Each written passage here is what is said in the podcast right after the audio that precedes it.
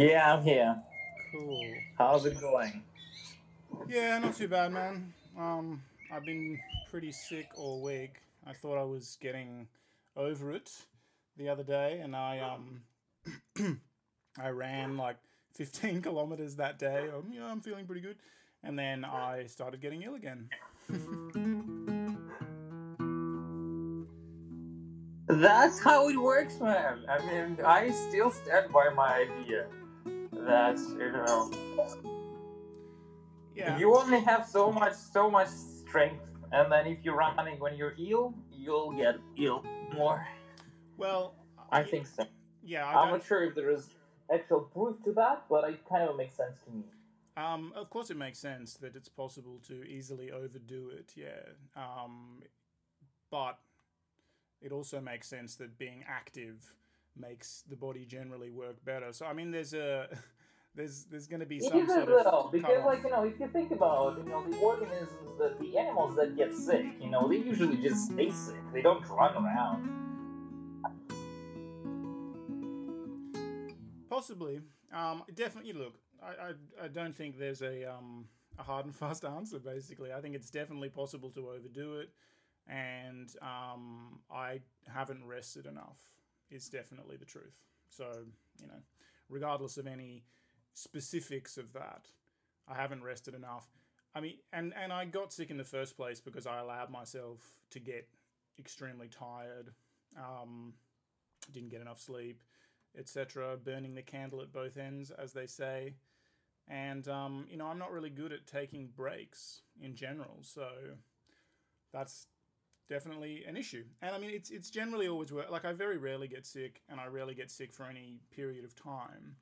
And I have always felt that part of that was kind of just getting on with things. Like, yeah, getting a bit more rest than usual, but at the same time, getting on with things. But I clearly overdid it this time, and I overdid it in other ways as well. You know, I, I had a, um, I was feeling a lot better, and then I also had a kind of a late-ish night playing Rayman with with Jen, and actually.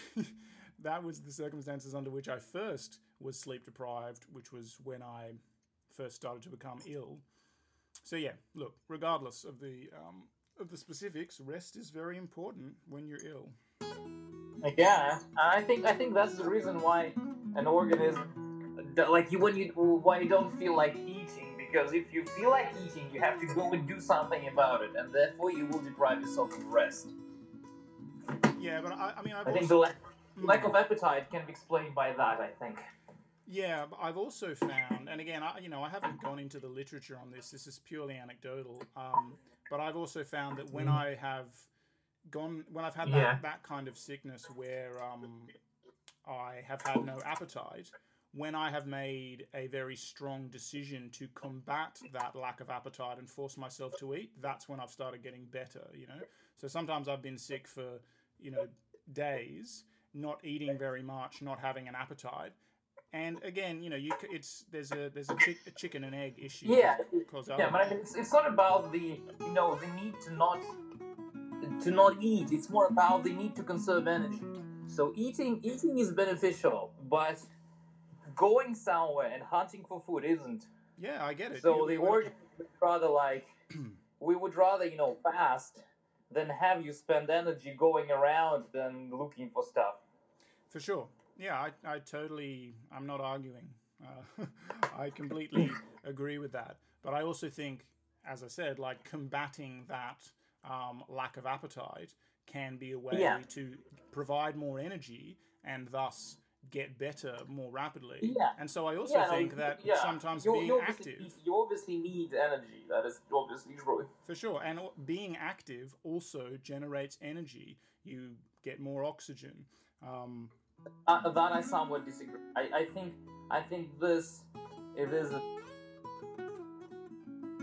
not necessarily, not necessarily untrue, but I feel like it is somewhat untrue because I feel that this if, if that was the case, then you know animals would get more mobile when they are, or it, you know they wouldn't uh, reduce their mobility once they're ill. But animals, once they're ill, and humans, right, they tend to go into some crevice and sleep it over, kind of. Well, yeah, but there are way more. Con- again, I'm not disagreeing with that. I, I completely agree with that. And I agree that conserving energy when you're ill is really important. So we're not arguing about that. But you have to put that into its broader evolutionary context if you're going to start talking about animal behavior. If animals are ill, and therefore they are not as energetic as the, you know not as robust not as able to evade detection or escape predators because they're slower they're weaker there's another really strong selection pressure to stay hidden and to to rest which is that you are not fit, you know so anyway i don't want to get bogged down in this discussion i'm just saying that it's it's a bit more complicated than the simple um, you know you just should rest all the time versus maybe you should be more active. I think that there, you know, you need extra rest, but I also think that being active and getting on with things can also be helpful. So, you know, it's like dealing with it's not like this because it's a totally different mechanism. But if you think about pain, um, often favoring, uh, especially if it's chronic pain, excessive favoring of a, of a limb that's experiencing chronic pain or, or it might be your back or whatever it might be tends to actually prolong the pain and, and increase it. Now, there are limits to this. If you have chronic pain, there's a good sign there's something wrong there, and you don't want to overdo it because you can easily injure yourself. But at the same time, you don't want to be completely inactive and you know, personally, with my chronic pain, I find that getting up out of the bed, you know, getting out of bed every morning, you know, I feel really stiff. My back aches pretty much every morning. I have very little energy, but getting out and going, like forcing myself to go for a run when I don't want to, is what enables me to cope with that a lot better. So, I, yeah, I just don't think there's a, a particularly simple answer here. That's all I'm saying. Yeah, no, fair enough. But I definitely overdid it this time. In in more than one way. You know, not just not just in terms of of having a big. Well. I mean, like running 15k once you're ill, I I think this is you know like you know over the limit of just getting oxygen into your body to combat the disease. Yeah, like I said, definitely, definitely agree. Definitely overdid it. All right, fair enough. And in other ways as well. Yeah, um, too much mental stim. You know, I'm not good at switching off, uh, and that's you know why I need to to meditate and, and things like that because I can't otherwise I'm I'm engaging with some concept I'm I'm studying you know I'm reading or I'm uh, watching lectures like when I, when I'm when I'm ill like you know I'm just you know like with flu or something right I just shut down like I can't like you know think, thinking in general will bring me like you know severe migraines I'll be like you know avoiding that I'll be sleeping so that I don't do that yeah, I mean, I, f- I force myself to, I suppose, or, or at least I'm not, you know, I feel really antsy and listless. So, yeah, I would have to be asleep um, if I don't do that kind of stuff. And I'm not saying that this is good or bad or, or whatever. It's just the way I am. And, and now I, you can play Rayman. Yeah, or play. Now you can. Yeah, but that that's turned out to be, um, and Witcher is the same, to be honest, because I've been in this really challenging quest.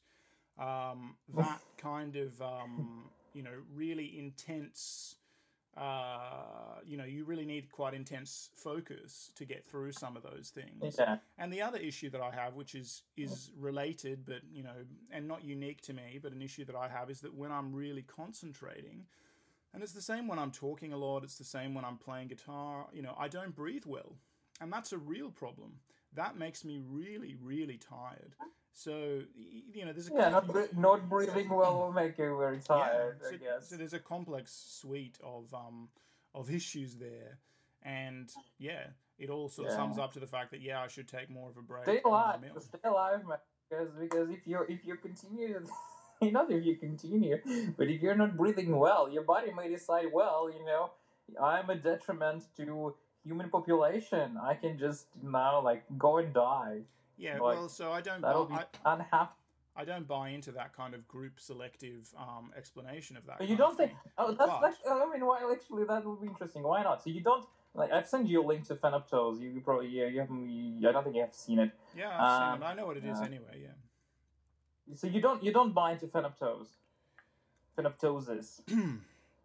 I think it's a little bit more complicated than the that model makes it out to be. yeah, it makes a lot of sense. Yeah, I mean, yeah, Skulachev makes it really, really simple, right? It just he just says that basically, I mean, not really simple, but somewhat simple. That at a certain point, the uh, organism will induce oxidative stress via mitochondria, and then he will like it will die in order to uh, free the space for the for the young guns. Yeah, so there's, a, there's But- an alternate uh, explanation from which would be more in line with. Um, this doesn't make it you know more true, but more in line with with mainstream evolutionary biology of of the day, which would suggest that there's no strong selection after that point on uh, that organism staying alive because it's it's done its bit for its Yeah, own but it- genes, you know.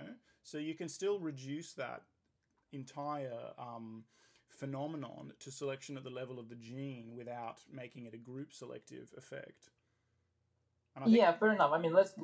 I mean, we. It's hard to not to get into group selection with this one, but I mean, let's try not to get into the group selection in general. So, but I'm not- like I'm you know, not- if we not- get, if we take salmon, right? Salmon dies after spawning, and Yeah. it's the program to death. yeah, So we know we know that because if we remove you know adrenal glands, then it will continue living on. So there is a cascade that gets employed after it spawns, and then it dies out, dies off. sure. So but the question is, obviously, no selection can't can't act on the salmon after the spawning. That's the whole point, yeah, right? Exactly. But then some somehow it does, and to Mm, be fair, I mean, just like you know, before we get into this, uh, just from my perspective, it makes uh, philosophical uh, sense because it's like you know, it's basically like you know, Bayesian search for the whatever Just- the most uh, effective forms. So you have your phenotypic space, yeah, and uh, you need to have generations in order to explore it to the to the better way. Because if you get stuck in the one particular spot, you're not moving, right? mm, if you're uh, embodying, which you all, all of us are, embodying a uh, finite number of specific traits, Yeah. then you can't, you know, transcend them. So only your offsprings can transcend them. Only your offsprings can become something different to you. You can't. So you, we, in order to uh, find the um, uh, like optimal uh, place in this in, this you know um, environment, we need to uh, move in generations. So that kind of makes Sure. sense as the niche exploration, Sure. you know, Sure. like But th- yeah, so absolutely.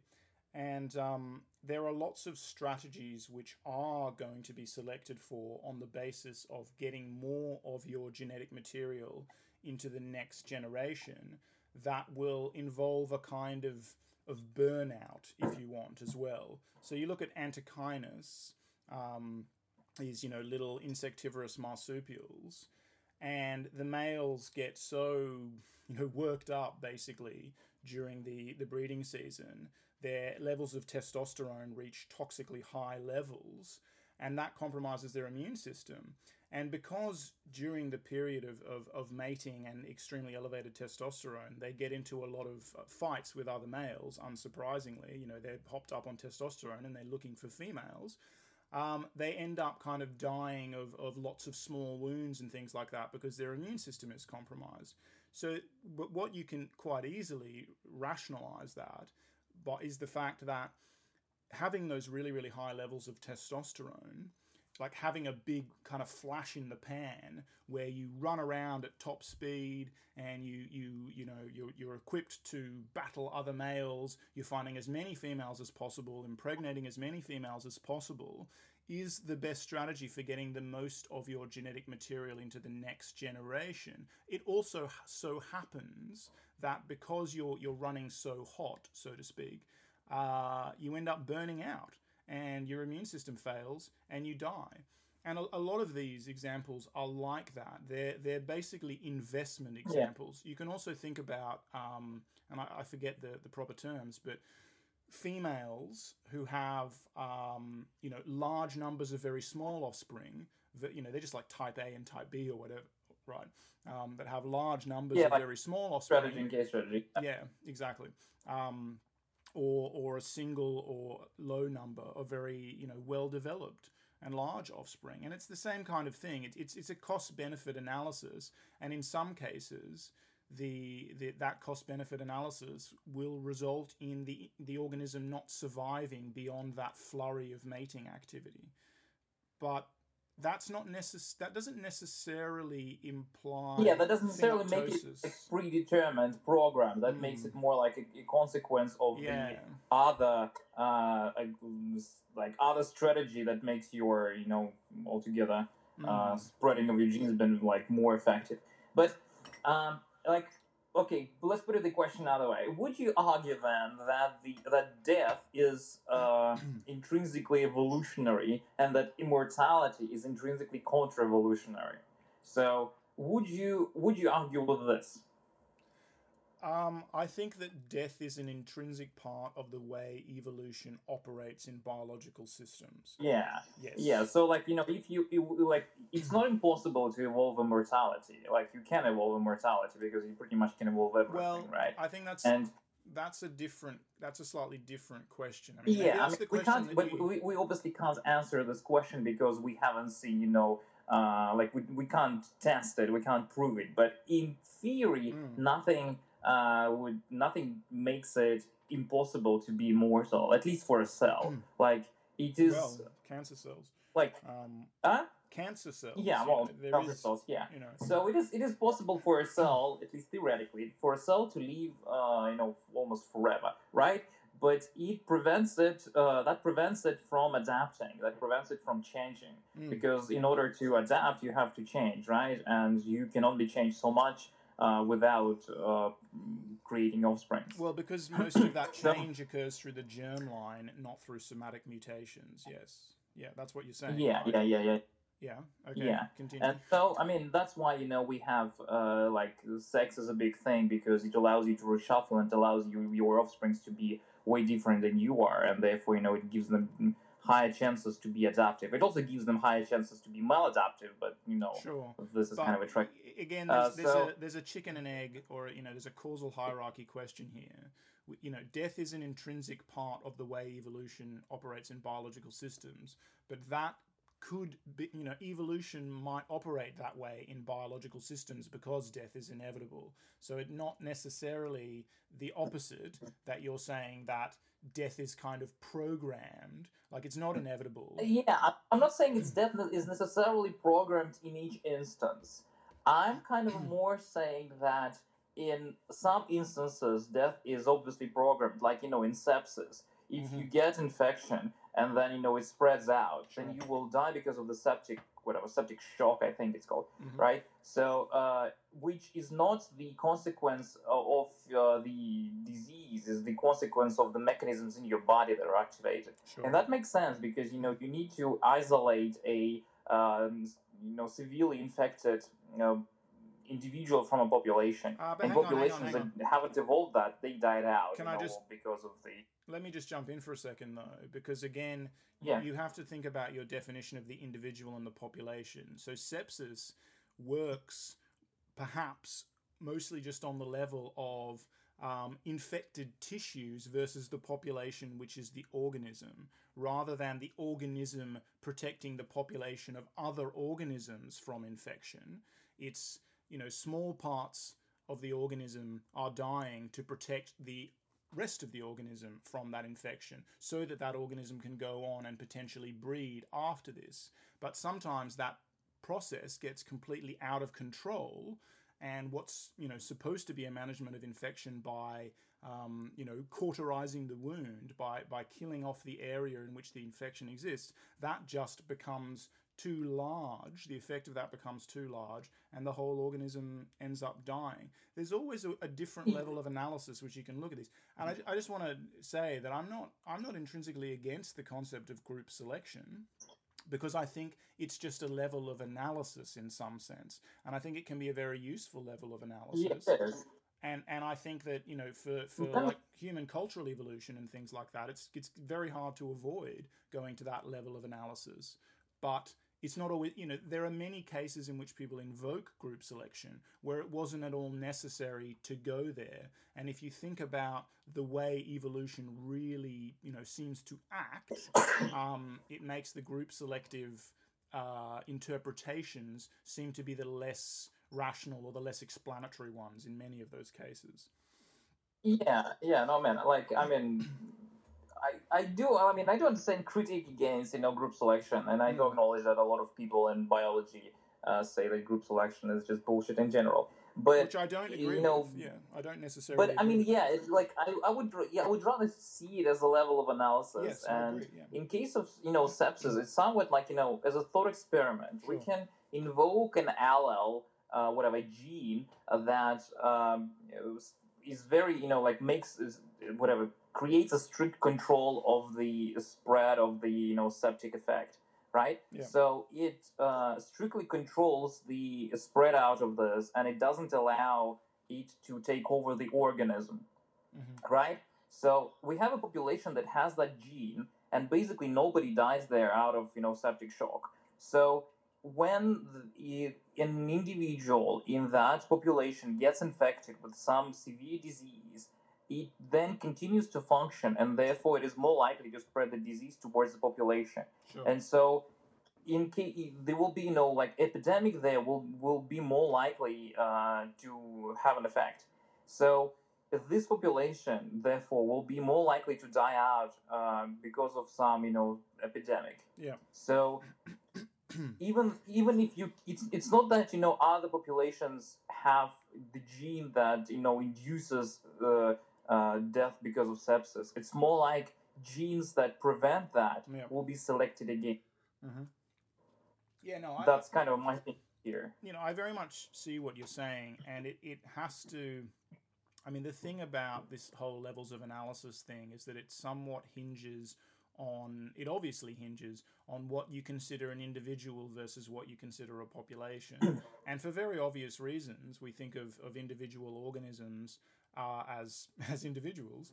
Um, and we think of, of groups of organisms as, as populations. But obviously, if we wind back the evolutionary clock, um, you know, we'll go to a point where, you know, all our cells are descended from, you know, individual, you know, single-celled ancestors, and at some point, a, an organism can be viewed as, you know, a multicellular organism is a population of cells, and so then you can you can think about, you know, how that affects your group selection arguments. Obviously, there is a key point here, which is that in a um, multicellular organism, in a classic multicellular organism, all cells, different though they may be, are expressions of the same genotype. Um, and that, I guess, that's what the the individual as not individual as the level of selection, but gene as the level of selection, and individual as the vehicle of the gene. Um, that's where that idea gets its potency um, versus you know any other um, level of analysis.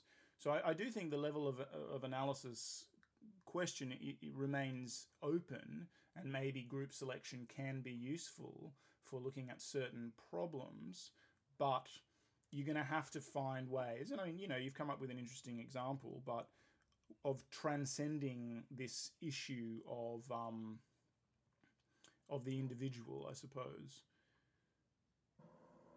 I mean, but it, like, as it you know, by definition, population will be a closed system of the uh, intermixing genes. Mm-hmm. So you have a systemic uh, level there.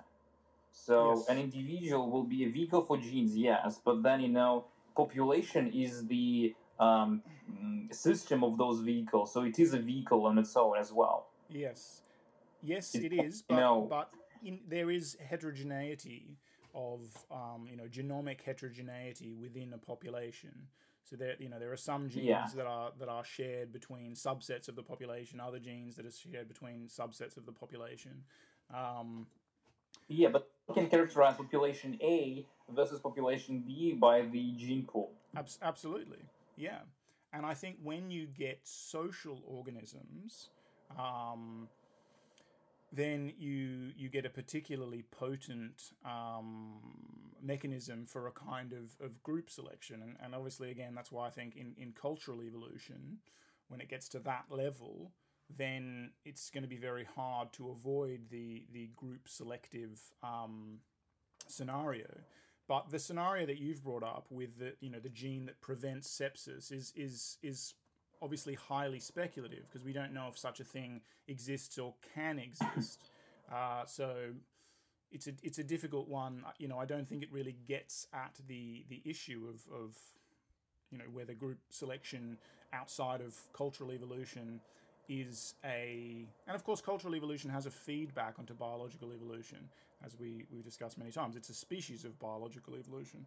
But yeah i don't think your your your example necessarily gets you know at the issue because you, you have to look at a real phenomenon something that actually occurs in nature and and analyze that to see whether a group selective um, interpretation is more potent at explaining what's going on there than a you know individual based selection selective interpretation you can come up with with a toy problem to make group selection sound attractive but i'm not sure whether that really um, speaks to the problem or not anyway let's not get bogged down in this in this question of of you know group selection and stuff because it's more yeah, no, interesting to talk about death group selection, generally. but I mean, so back to death, yes right?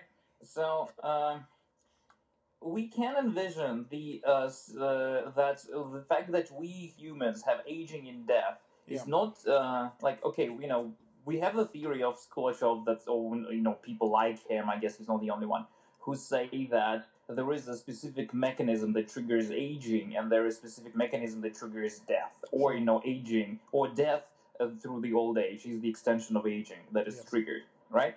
But at the same token, we can envision that this is the um, uh, like the um, how to say it.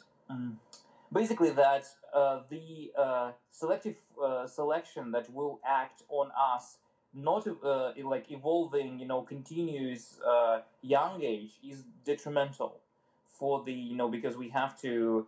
Um, I mean, for the same reason, right? That we need to have change. Well, that we need to Uh, there are other Uh, reasons there are other you generate No. new new approaches and that if you you get stuck with the same way of solving problems right if you have stuck with the same uh, mindset with the same set of you know physical skills you will only get so far and then uh, not only you will yourself will be selected against at the point as soon as the uh, um, whatever environment changes right? As soon as the uh, we go from the ice age to you know no nobody's here and then you die basically. Well, but as, as well that your um, your kids your children will also be always the same right? They will be always the extension of you in the first generation. So they won't be as advanced as they could have been. So that would make sense that even if it, that was possible it would have been selected against at the ve- very early stages of evolution. Like that makes sense to me. Yeah, no, I think that that does make sense um, philosophically, absolutely. Whether whether it makes sense mechanistically or biologically um, is is a different question. I mean, th- there's another reason in social organisms or, or like in humans, if we just want to talk about humans, why aging could be selected for. Again, it's a group selective idea, but because our roles change as we age and it's important like it's like the the evolutionary explanation of menopause so women become infertile in later life so the explanation goes whether it's correct or not um, so that they are better placed to be carers for you know not the next generation but for their grandchildren basically. Um, so you know they're no longer motivated by trying to have more children so they put more of their energy into raising their ancestors. Um, so that you know there are lots of ideas of, of, of that kind floating around. Um, and yeah i do think that, that, that there's that, that is a is a, a rational idea whether or not it's possible well, we don't know. And of course, you know, one of the great dreams of, of, of humans has always been not to die. And now we have, you know, the transhumanists, or we have various scientists, you know, Aubrey de Grey obviously being most famous amongst them, but also, you know, people like Ray Kurzweil who are very interested in the ideas of people like Aubrey de Grey, who are essentially saying they're not really putting that that evolutionary argument that you're um, advocating there out necessarily, but they are saying that death is just an engineering problem. It's a design problem. And so they are in a kind of, you know, we talked about intelligent design next week, in an attempt to intelligently design our own species, um, in an attempt to evolve our species, they want to discover the the engineering problem that is death, the engineering, the suite of engineering problems that are aging, and to switch them off. And if if that proves to be capable, then questions like the one that you're asking. Um, and of course, it wouldn't have to just be done in humans. It could be done in, in other experimental organisms. If, if we found ways of switching off death or switching off senescence, then that would mean that the, the question of, of whether death was, was not inevitable in the first place, but was actually selected for, would become a much more interesting scientific question. As it is, it's certainly an interesting philosophical question. But even though I'm very attracted to philosophical questions, I, I see a hard, um, I see it as a, kind of a hard, um, a hard one to form a rational theory around without clear evidence that we can, in fact, stop aging or stop death. Yeah, fair enough. Even though it makes uh, like uh, we see that the um, organisms that have higher turnover generations, faster turnover generations, sure. they evolve. Like I mean, they obviously evolve yeah. faster, Absolutely. and they adapt adapt to pretty much everything, right? With the bacteria that can you know evolve antibiotic resistance really really fast, sure. and it's like almost impossible to kill a strain of bacteria if you allow them a certain room to mutate sure. and evolve. But that's kind While of evidence. very to kill humans or you yeah. know whales. But that, that actually so, that can easily be taken as evidence against the the the you know the, the thesis that you're advancing in the sense that it appears as though in the evolutionary exploration of niche space, which has seen you know multicellular organisms and then vertebrates and everything moving away from their you know single celled ancestors that there's been selection against that kind of extremely rapid turnover of the generations so i mean your argument your you know yeah but there but it, it's you know like right now it's a trade-off of energy yeah. you, you need to spend x amount of energy to get to the adult stage Therefore, you know your investment has to uh, bring profits. So you need to stay in that um, adult stage for X amount of time before you're able to reproduce. You know, in order to make kind of you know to fulfill your obligations to your energy uh, intake, in a way, right? Sure. So. Uh, in this case, that'll be more, you know, a trade-off of turnover of generations versus the energy that you need to build those generations. Mm. But then again, you know, you as as soon as you um, go past the line when it becomes um, oh, what's what's the word? Not beneficial, but cost effective, reasonable, whatever. Yeah, cost effective, right? So as soon as it becomes cost effective, you better die out. So I mean that's kind of you know what salmons do in a way. That's what you know mantids mantids do. Sure. Well, right. That's, that's, what you know. Yeah. Uh, Heaps of things. The spiders that devour yeah. devour their mothers. Absolutely. Absolutely, or the um, you know the female spiders that devour their mates. I mean, absolutely. That that was my my response to phenoptosis in the first place was that um, there's a cost benefit analysis and that it can be considerably more efficient um, in terms of level, uh, you know, selection at the level of the individual for them to die after after reproducing. So yeah, look, I think I think that there there are interesting questions there. But hold, hold on, another like I.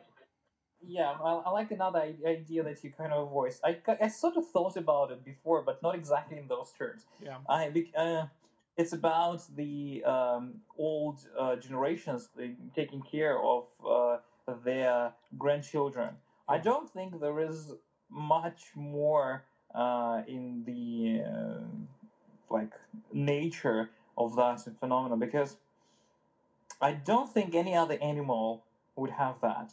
That you have uh, grandparents caring for their grandchildren because usually you know the generations just don't survive that long and if they do they don't know who their grandchildren are like you know if they're turtles or you know uh, i guess you know there was some uh, uh, I, I read an article i think about orcas doing something similar but only by you know Yeah. chance because the mother of the uh, small orca died and then the grandmother was taking care of those So, so foster, but in foster, uh, foster parenting, Hmm? i like kind of foster parenting, is very common in social organisms, um, and you can see it in, in lots of, of, of. There are many different examples, and there are even examples amongst organisms that we tend not to think of as particularly social, like caimans.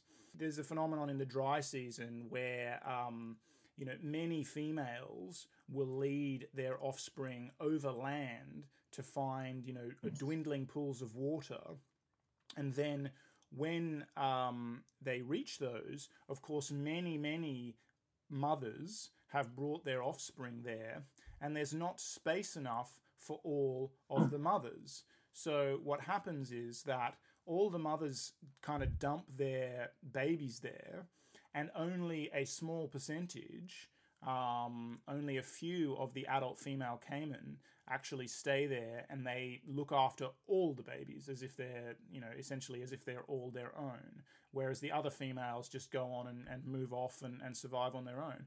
But yeah, in, in all sorts of social species, in lots of social primates, I think in lions, um, in wolves, you can see multi generational um, caregiving where you know very old individuals who are still part of the pack or the the pride or the the mob or whatever the um, collective noun is will they're still hanging around they're still part of the group and the way they pull their weight so to speak um, because they're probably not great you know maybe they're not as good hunters anymore maybe they still are whatever they often help looking after help look after the babies. And then you know you can look at things like ducks and stuff like that. I mean foster parenting is is not uncommon with with some birds as well some aquatic birds. And then of course you get the opposite with some birds where the the younger generation um, you know the middle generation so uh, hangs around for a while before they go off and start their own nest they stay around and help raise the next generation. So uh, there are lots of examples of something that's kind of similar to a non-reproductive member of the group helping look after the babies of their relatives. I think that's very common in nature. Yeah, fair enough. Fair enough, but I guess I guess not grandparents though. I mean, to be fair though, you know, it kind of a uh,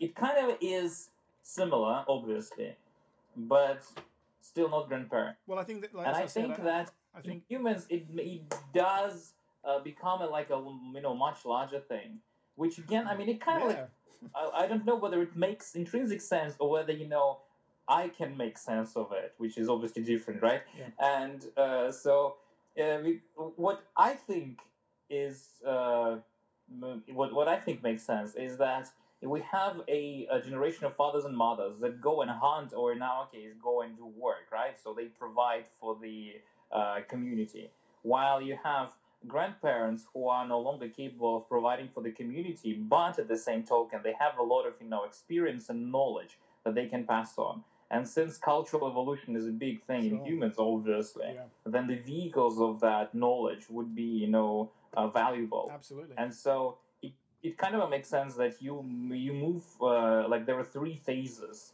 That you know the first phase is when you learn, the second phase is when you do, and the, the third phase is when you pass the knowledge on to those who learn. Sure. Like sure. I, I think that any kind of phenomenon that we see in social organisms more broadly is probably going to be more refined or reach some kind of fever pitch in, in humans. Absolutely.